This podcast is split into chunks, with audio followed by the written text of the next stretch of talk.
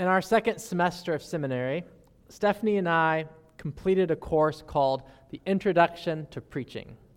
It was a required course for all wannabe preachers like ourselves. A key component of this course, you'll never guess, it was preaching. but here's something that may actually surprise you about this course. Instead of being evaluated and graded by our preaching professor, we were evaluated and graded by our peers. the competition was on. As I prepared for my sermon for my peers, I, I, did what I still do to this day. I, I read the text, I prayed through the text, I read the commentaries. But I also did something else as I got ready for the preaching competition. At least that's what it felt like to me. Here's what I did I, I worked hard to find something that would wow my peers a story, an illustration, a profound insight about the text or about God that no one had ever thought of in the history of interpreting the Bible. My motive was simple I wanted my peers to think well of me. Specifically, I wanted them to think that I was a great preacher. I longed for their compliments. I dreaded their critiques. My heart was full of what the ancients call vainglory. Vain glory. And that's not a good thing. now, I did not win that sermon competition, as you probably guessed. My wife did. Actually, we all lost. we all lost because we had turned something sacred into something sacrilegious. We all lost because we had turned a time honored spiritual practice into a performance. Instead of preaching for the glory of God, we preached for our own glory, our own esteem, our own reputation. What we had yet to learn as young aspiring preachers is precisely what Jesus teaches us in the next part of the Sermon on the Mount. He teaches us to live without vainglory. So I've titled today's talk, Learning to Live Without Vainglory. Now, before we read our scripture text, I want to do two things.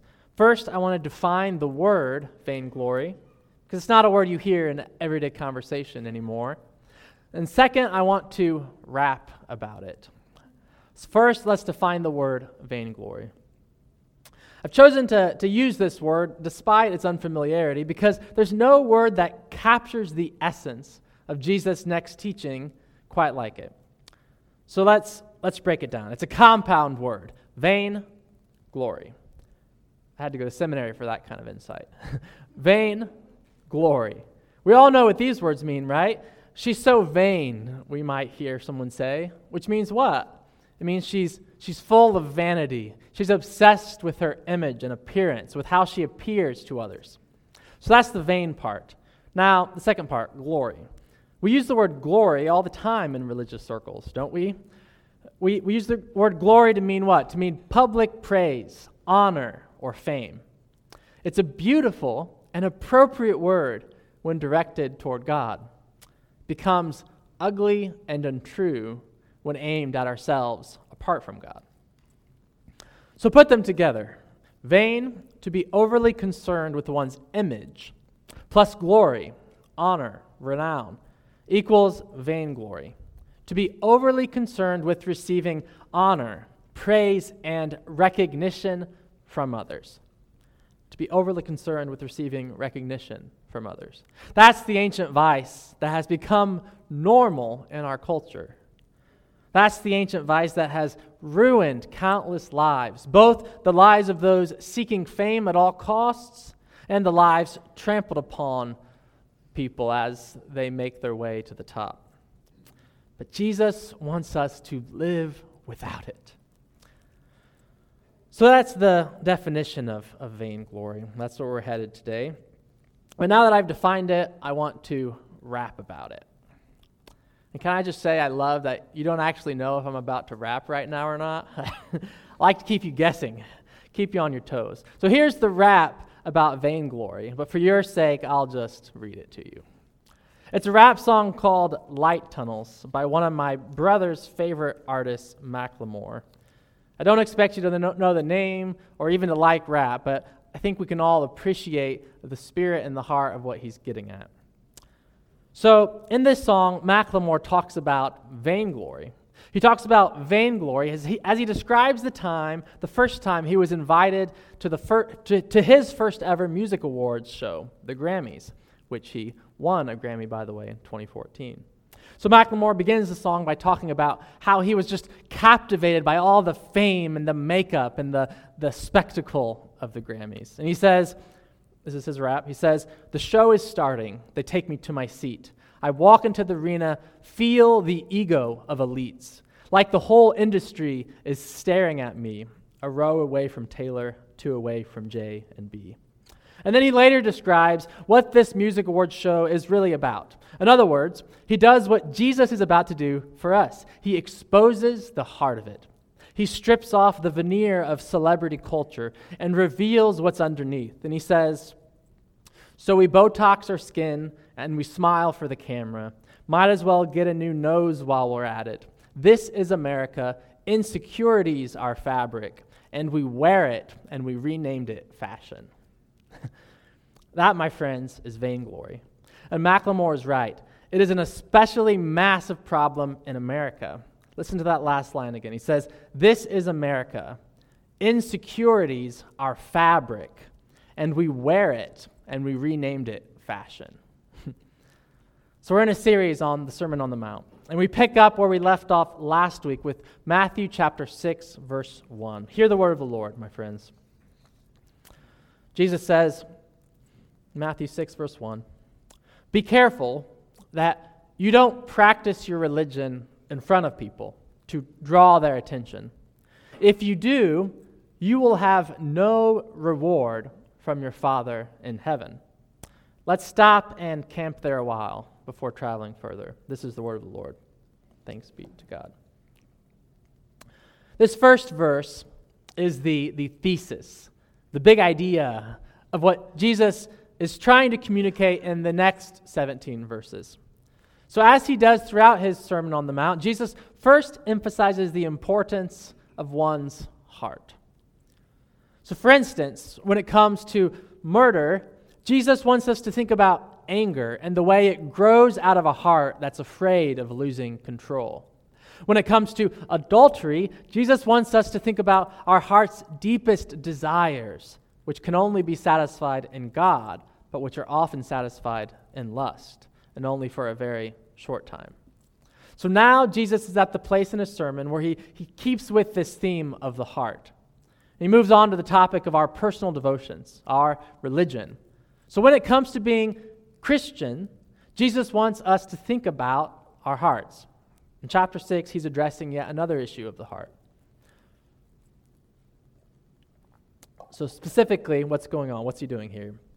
Jesus wants us to, to ponder the, the hidden motives we have for being good Christians. He wants us to examine the real reasons that drive our religious behavior, the actual reasons that we serve in the church or do good in the community. Be careful, Jesus says, that you don't practice your religion in front of people to draw their attention. Now, that last phrase is the crux of the matter to draw their attention. What Jesus is criticizing is, is the act of doing something religious with the intent of drawing others' attention to it. In other words, he's criticizing the vice of vainglory that controls and enslaves human hearts. Notice that Jesus does not end with end the sentence with don't do your religion in front of people. Period. The fact that it's public is, is not the problem. After all, Jesus already told us, if you remember in Matthew 5, he already told us what we are supposed to be. We're supposed to be what? We're supposed to be salt of the earth and light of the world. And he says we're to be light of the world so that others can see our good deeds and give glory to our Father in heaven. So the public nature of our service is not the problem. The problem is not about our, our audience who's listening in, no matter how big it is or not. The problem is with our hearts. The problem is that we, we secretly want to be seen, not for God's glory, but for ours. So instead of wanting others to see our good deeds, like, like the light of the world Jesus talks about, instead of wanting others to see our good deeds and then let that flow into the glory of the Father, sometimes we only want others to see our good deeds and then to stop right there and to think well of us. That's the sin of vainglory. And that's why Jesus ends his, his thesis statement, his first sentence here, by getting at our motives. Don't practice your religion in front of people in order to draw their attention. You see, it is the sin of vainglory that uses religion to prop up our vanity by showing others how great we are. It's the sin of vainglory that says out loud, To God be the glory, but then harbors in one's own heart the desire for personal greatness. And it's the sin of vainglory that is especially problematic for church people, for church leaders, and for pastors. As fourth century theologian John Cassian once wrote, one who would not be taken in by the vices of the flesh, you know, things like drunkenness and sleeping around and so forth, one who would not be taken in by the vices of the flesh, listen to this, can be all the more vulnerable to vainglory. Why? Because they are the ones who are tempted to think they are better than others, that their spiritual lives are superior to those who fail in obvious ways. That's the vice of vainglory. For this reason, Jesus asks us to seriously examine the things that, that drive our religious behavior. Be careful, Jesus says. He calls into question the tendency, and, and the next three illustrations. He calls into question the tendency to use our religion, again, to boost one's ego, to improve our reputation, even to use religion to mask our own insecurities.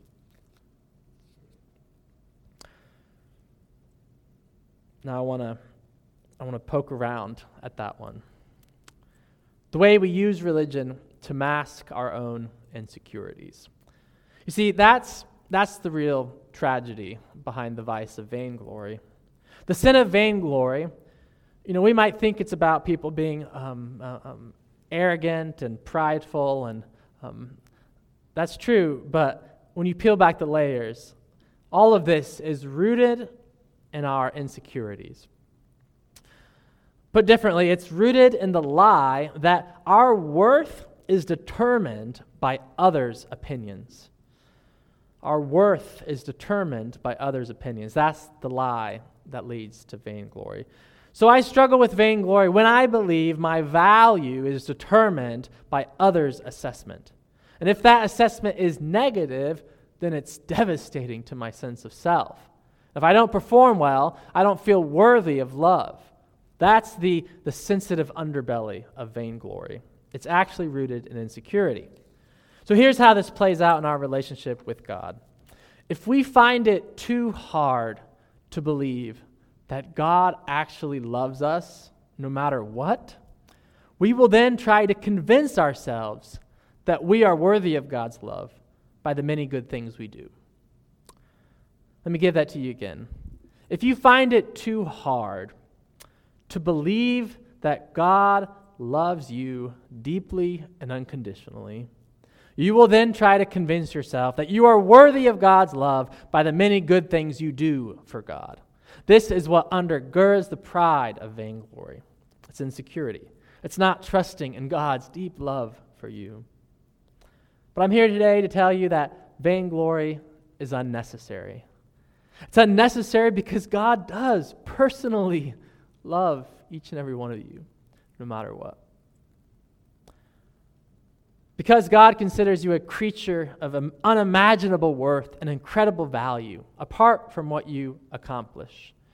And if you believe that's true, then you have just rendered vainglory toothless. There's no need for it anymore because we don't, we don't need others to speak well of us when we know that we are of unspeakable worth to God. So that's why Jesus wants to drive out all tendency towards vainglory in the church. And that's why he has the power to do it, because he's bringing in fullness God's love to us. Just like Jesus drove out the cattle, remember this scene the, the, uh, before his crucifixion? Just like he drove out the cattle in the temple when the place of prayer had become a den of robbers, so does Jesus intend to drive out vainglory in the church. Now, I can't speak for all churches everywhere, but in some respects, perhaps in many respects, the American church has become a den of robbers, obsessed with image, hungry for power, blind to its own vanity. Jesus wants to cleanse us once more from our vanity, from our vainglory. So be careful, he says. Be careful that you don't practice your religion in front of people in order to draw their attention, in order to be seen and noticed by them. The, mer- the message paraphrase, I love this one. Message paraphrases it like this. Listen to this. He says, Be especially careful when you're trying to be good, so that you don't make a performance out of it. It might be good theater, but the God who made you won't be applauding. So that's the thesis statement. It cues us to the centrality of the heart and the necessity of examining our secret motives. And then Jesus provides three examples so let's move through each of these in turn. The first example, the first illustration he uses to, to, to, to, to make his point, is about our, about our charitable contributions, about our giving to the poor. So, Matthew 6, verse 2, if you have your Bibles open, you're, you're uh, directed to Matthew 6, verse 2. So, hear the word of the Lord once more. Whenever you give to the poor, don't blow your trumpet as the hypocrites do in the synagogues and in the streets, so that they may get praise from people, I assure you that's the only reward they'll get. But when you give to the poor, don't let your left hand know what your right hand is doing, so that you might give to the poor in secret. Your Father, who sees what you do in secret, will reward you. So here's the first of Jesus' three examples Three examples of people doing good things with the intention of being praised by others. In this case, it's about charitable giving, financial stewardship, giving money to the poor. And Jesus starts with the, with the extreme example of a trumpet blower. Now, this may have literally happened in Jesus' day. You know, some Pharisee walking around about to give a good gift and, you know, has people blowing trumpets. Or this may have been Jesus using an exaggeration to make a point. We're not sure, but either way, the point is clear enough. There were religious people in Jesus' day that made a big deal out of their financial gifts. They wanted everyone to know about these gifts. That was in Jesus' day. I'm sure that kind of thing never happens anymore today. Now, do you think their motivation was entirely self serving? These trumpet blowing givers? I don't think so. I think, I think part, of their, part of the motivation of these, of these big givers came from a pure heart. I really do. I think, I think they really wanted to further God's kingdom on earth. But the problem was that they also had other motives. Their heart was not integrated, complete, whole. Therefore, while they wanted God's glory, they also wanted a little bit for themselves. They wanted the praise of others. They wanted to be known in the community as the givers with deep pockets. They wanted to hear the gratitude of their pastors and civic leaders. Wow, you are so generous. Thank you so much. That's the praise they want when they offer their gifts. And they want it so badly because at the core of their hearts, they are insecure. In the secret place, they they wonder if they'll be loved if they're not giving. Jesus responds to their divided hearts with these words I assure you, that's the only reward they'll get. In other words, these trumpet blowing givers will, in fact, receive what they wanted, which is the praise of men but it will come at the cost of not receiving the praise of God.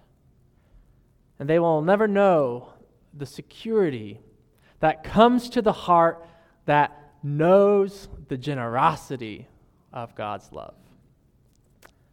So that's the first illustration. Now let's let's move on to the positive part of this illustration. First, he starts with the negative. Um, don't be like these people, but then the positive. So he tells us not to be like the hypocrites. Okay. Um, and by the way, this word hypocrites it's, it's used um, often in, in the Sermon on the Mount. It does not refer to what we think of the term, right? Uh, we think of, of a hypocrite um, as someone who's, you know, to use illustration in, in, the Sermon on the Mount, someone who, who tells someone, don't commit adultery, and then they, they go on and commit adultery themselves. That's not what the religious leaders were doing. They, they were actually not committing adultery. The problem was that the inside of their hearts did not correspond to their outside behavior. While they did not commit adultery, the inside of their hearts were full of lust. So that's what Jesus is getting at, okay? He doesn't want us to be like the hypocrites, those whose outside does not match their inside. Jesus telling us, he's telling us not to be like that. He's calling us to live wholeheartedly, authentically, with integrity. So when it comes to giving, he says, don't left, let your left hand know what your right hand is doing, so that you may give to the poor in secret. And your Father, who sees what you do in secret, will reward you. So that's, that's the positive part. So so, what's Jesus talking about when he's referring to this left hand being ignorant of the right hand's actions? He's referring to the way that our giving ought to be a natural overflow of who we are as persons. Our hands don't do any thinking, after all.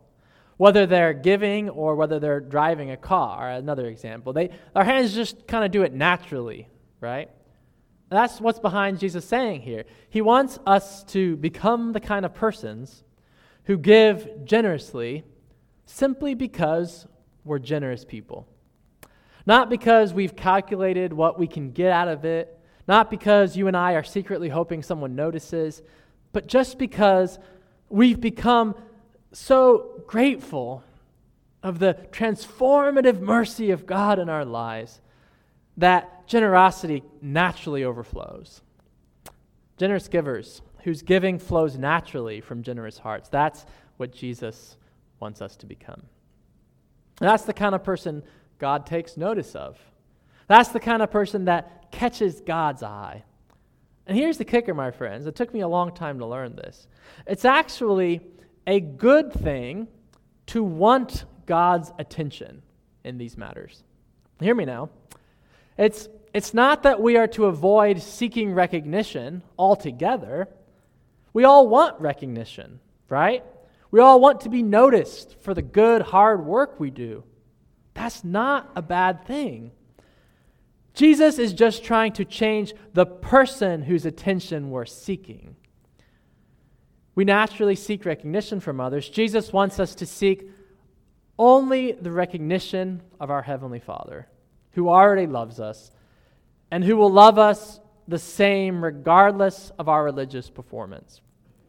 When we do that, our attention shifts from seeking the praise of other people to living before the audience of one God. Can you just imagine how freeing it would be to live your life as if the only opinion that mattered was God's? that freedom is the reward. It's the reward of an actual, real life with God, the God of the universe, cheering you on. That's what Jesus wants for you and me. To be so aware of, of God that we can see Him cheering us on as we do the right thing, regardless of what other people are going to think about it. Let's move on. So, Jesus is teaching us how to live without vainglory. And one way to do that is to give in secret. A second way to do that is to pray in secret. So let's pick up with verse 5, Matthew 6. Listen to the Master's words once more. When you pray, don't be like hypocrites. They, they love to pray, standing in the synagogues and on the street corners so that people will see them. I assure you, that's the only reward they'll get. But when you pray, go to your room, shut the door, and pray to your Father who is present in that secret place. Your Father who sees what you do in secret will reward you. Public prayer is important. Jesus is not denying that. Again, I feel the need to reiterate that the issue is not with the outward action, it's with the inward attitude. Have you ever been comforted, moved, or given peace by someone else's prayer? Of course you have. Many of you have. I have too. It gives God glory when this happens. God is the one making it happen, bringing comfort and peace through our public prayers. To God be the glory. But a problem arises when the prayer is thinking more about how the prayer sounds than about the recipient of the prayer, God. So you see, when the prayer, when, when the one praying wonders whether others will think they are good at praying, that's the problem. When, when the one praying uh, wonders whether others will think they are especially holy on account of their praying, that's the problem. That's the problem of, of vainglory. And Jesus is confronting this problem by giving us a new spiritual practice. It's the practice of solitude. Go to your room, shut the door, and pray to your Father who is in secret. That's the ancient spiritual practice of solitude, but it was new when Jesus commended it. So if you're not doing this spiritual practice of solitude, then please start. Hmm. Because solitude is the chief discipline of the Christian faith.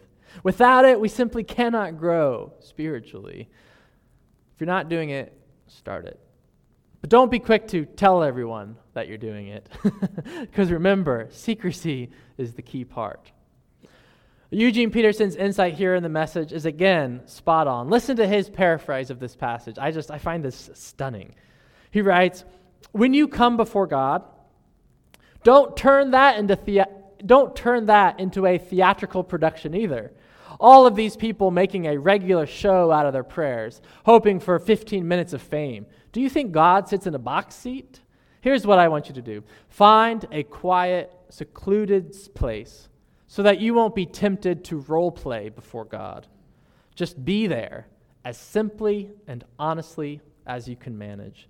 The focus will shift from you to God and you will begin to sense his grace. That's what Jesus is trying to help us learn, my friends. He wants to shift our attention from ourselves to God, and he wants us to sense God's grace. To sense God's grace, like we sense the breeze blowing on a crisp fall day. That's what Jesus wants for us. But to get there, we have to learn how to live without vainglory so that we can live for a higher calling, so that we can live for God's glory. So let's wrap this up with the third illustration. Jesus wants us to live without vainglory because he wants to show us the path of the abundant kind of life. And one way to work on this is the practice of secret giving, then secret prayer, and the third way is to practice secret fasting. We're in Matthew 6, verse 16. Now, I'm regrettably skipping over the Lord's Prayer, but we did preach a longer series on the Lord's Prayer a while back, so I refer you there. Matthew 6, verse 16. Hear one last time the words of Jesus. And when you fast, don't put on a, don't put on a sad face like the hypocrites. They distort their faces so that people will know they're fasting. I assure you they have their reward. When you fast, brush your hair, wash your face. Then you won't look like you are fasting to people, but only to your Father who is, who is present in that secret place. Your Father who sees in secret will reward you. So to fast is to deprive oneself of food and drink. It's a biblical practice, and it's commended by Jesus here. He's not condemning the practice of fasting, he's teaching us how to do it in the right way. And when you fast, he says, in today's world, fasting can be and ought to be expanded into other areas of life, like fasting from social media, which is a hub of vanity, fasting from TV, from your smartphone, and so forth. But the point of Jesus' third and final illustration here isn't about fasting, strictly speaking. It's about the way religious people in Jesus' day, to borrow Willard's words, turned fasting into an exercise in exhibitionism and respectability. You know the people who are blogging about their 80 day fast, writing books about their 40 day fast now, I don't know the intent of their hearts, but I wonder, as Jesus wondered, if they really want people to think that they're really holy. So, as in the other two instances, so also here. The reason for the hypocrites' religious practice of fasting is to be seen by others and praised by others. They distort their faces so people will know they're fasting. My friends, this happens all over the place in the American church today. Pastors and church leaders perform for the crowd. They love to have their names on websites and Bible commentaries. They love to be retweeted on Twitter and followed on YouTube. They say they only want to expand the kingdom of God. But let me tell you a secret. They also want to expand their own kingdom of influence because it just feels so good to be admired and, dare I say, worshiped.